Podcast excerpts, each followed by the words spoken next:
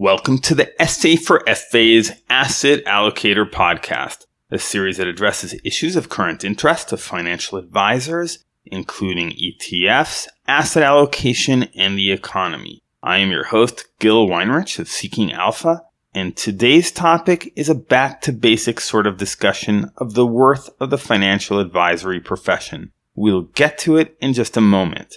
But first, this message.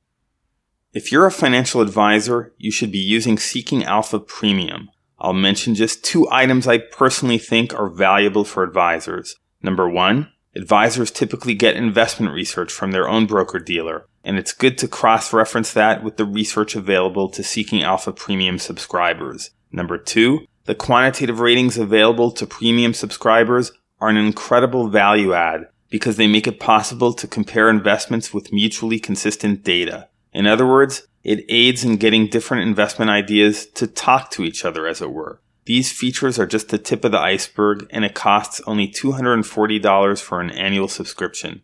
Click on Upgrade on the top right of your Seeking Alpha homepage to see a full list of benefits and options.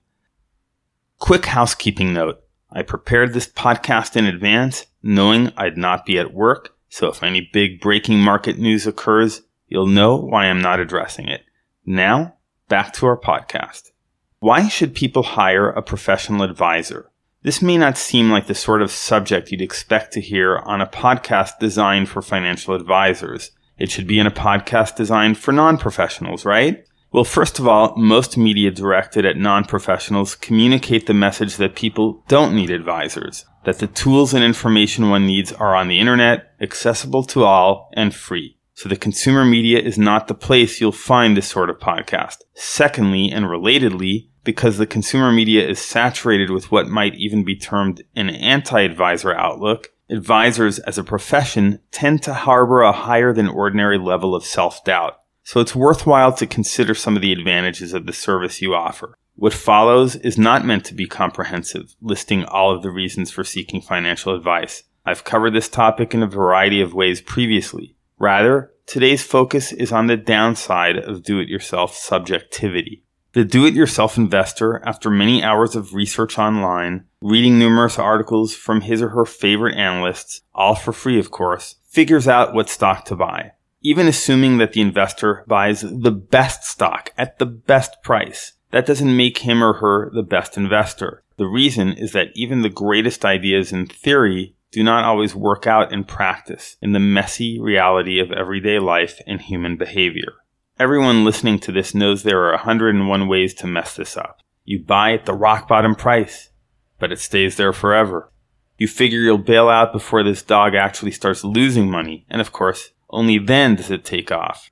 Or you ride it high and hold it 10 years after it ceases to be a quality company. Or you hold it patiently and the stock gains a measly return as the years and endless better opportunities pass the investor by, and so on.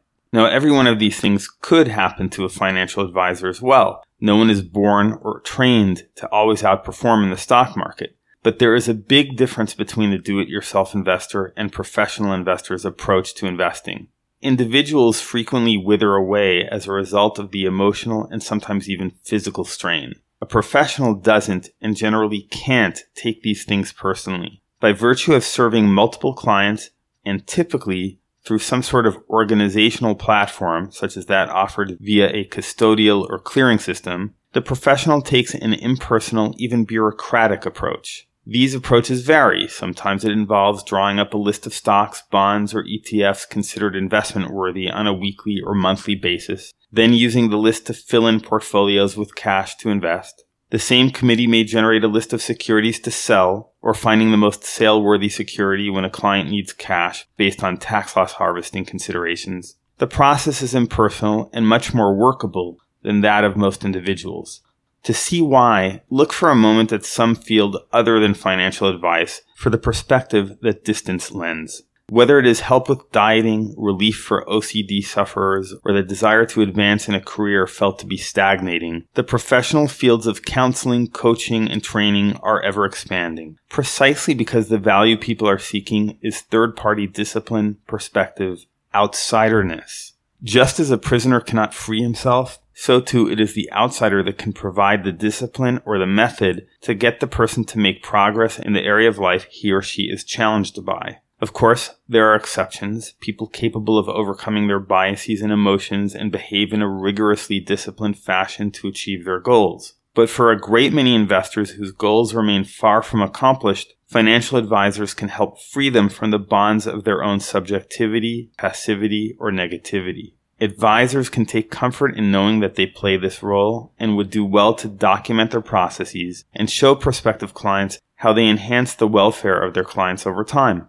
Naturally, testimonials from satisfied clients would help investors envision this service for themselves. Thanks for listening. If you found this podcast of value, I would be much obliged if you would consider passing it on to one other advisor to keep this FA project growing. Also, feel free to contact me at gil at seekingalpha.com with any feedback. This is Seeking Alpha's Gil Weinrich.